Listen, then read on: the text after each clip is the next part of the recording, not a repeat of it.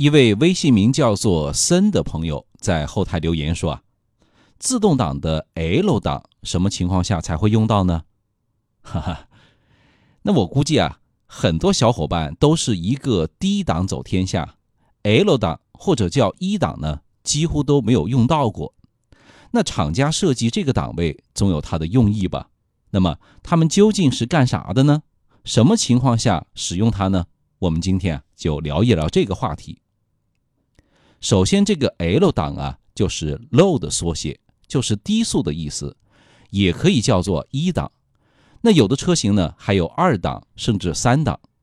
它严格来说啊，并不是一个档位，说白了呢，只是变速器的一种换挡逻辑的改变，就是为了限制自动变速器的最高档位，也就是 L 档限制的最高档位呢是一档，变速器啊锁定在一档上面。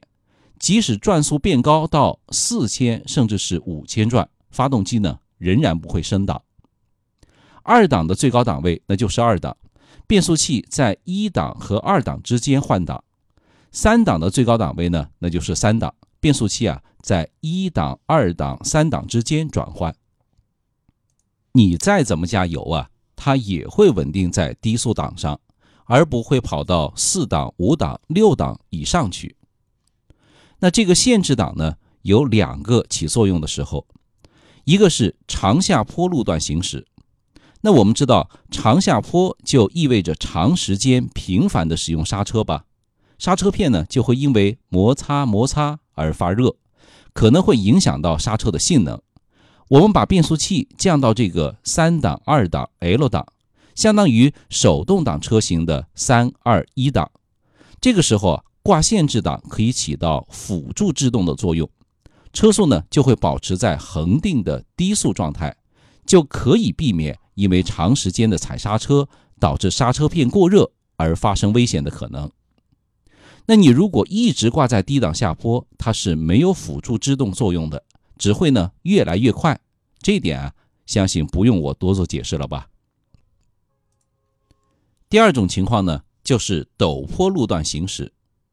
上坡的时候，自动挡车型啊，完全是由变速箱根据发动机的转速来自己换挡的。你挂在低档，爬坡一脚油门，转速呢就上去了吧？变速箱啊，以为你需要急加速。一般车型呢，通常在一千五到两千五的这个转速上，它就换挡了，就会给你升档。但很有可能呢，档位上去太高以后啊，扭矩又不足了。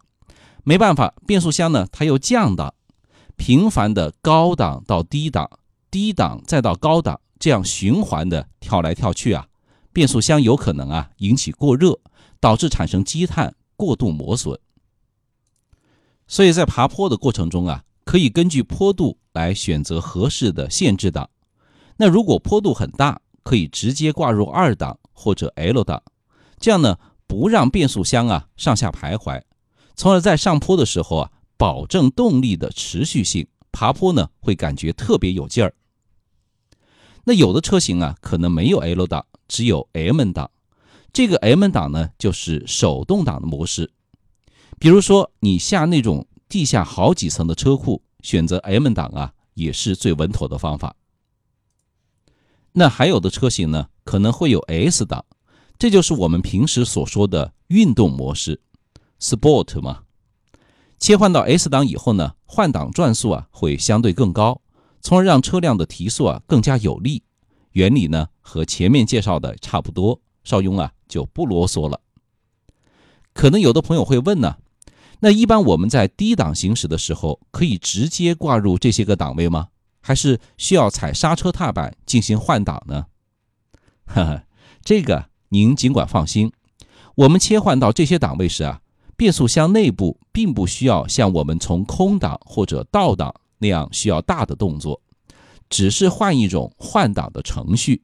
因此呢，不管你是踩着刹车还是踩着油门，都可以自由的切换。最后提醒一句哈，千万不要胡乱的使用限制档，因为限制档呢是关闭了较高的档位。这种情况下，你就是把油门踩到底，发动机拉到红线区，它也不会升档。所以用过限制档以后，一定要记得切换回来，否则会对发动机和变速箱造成巨大的伤害。那小伙伴们，你们的车的档位是怎么设计的呢？上下坡用到的是什么档位呢？评论里面聊一聊吧。好了，今天就说这么多，请关注一下我们的微信公众号“少英说交通”。那这里呢有不少驾校里学不到、教练又教不了的开车技巧，它是您啊开车、用车、养车的实用小帮手。欢迎您点赞、转发和评论哦。我们下期节目再见，拜拜。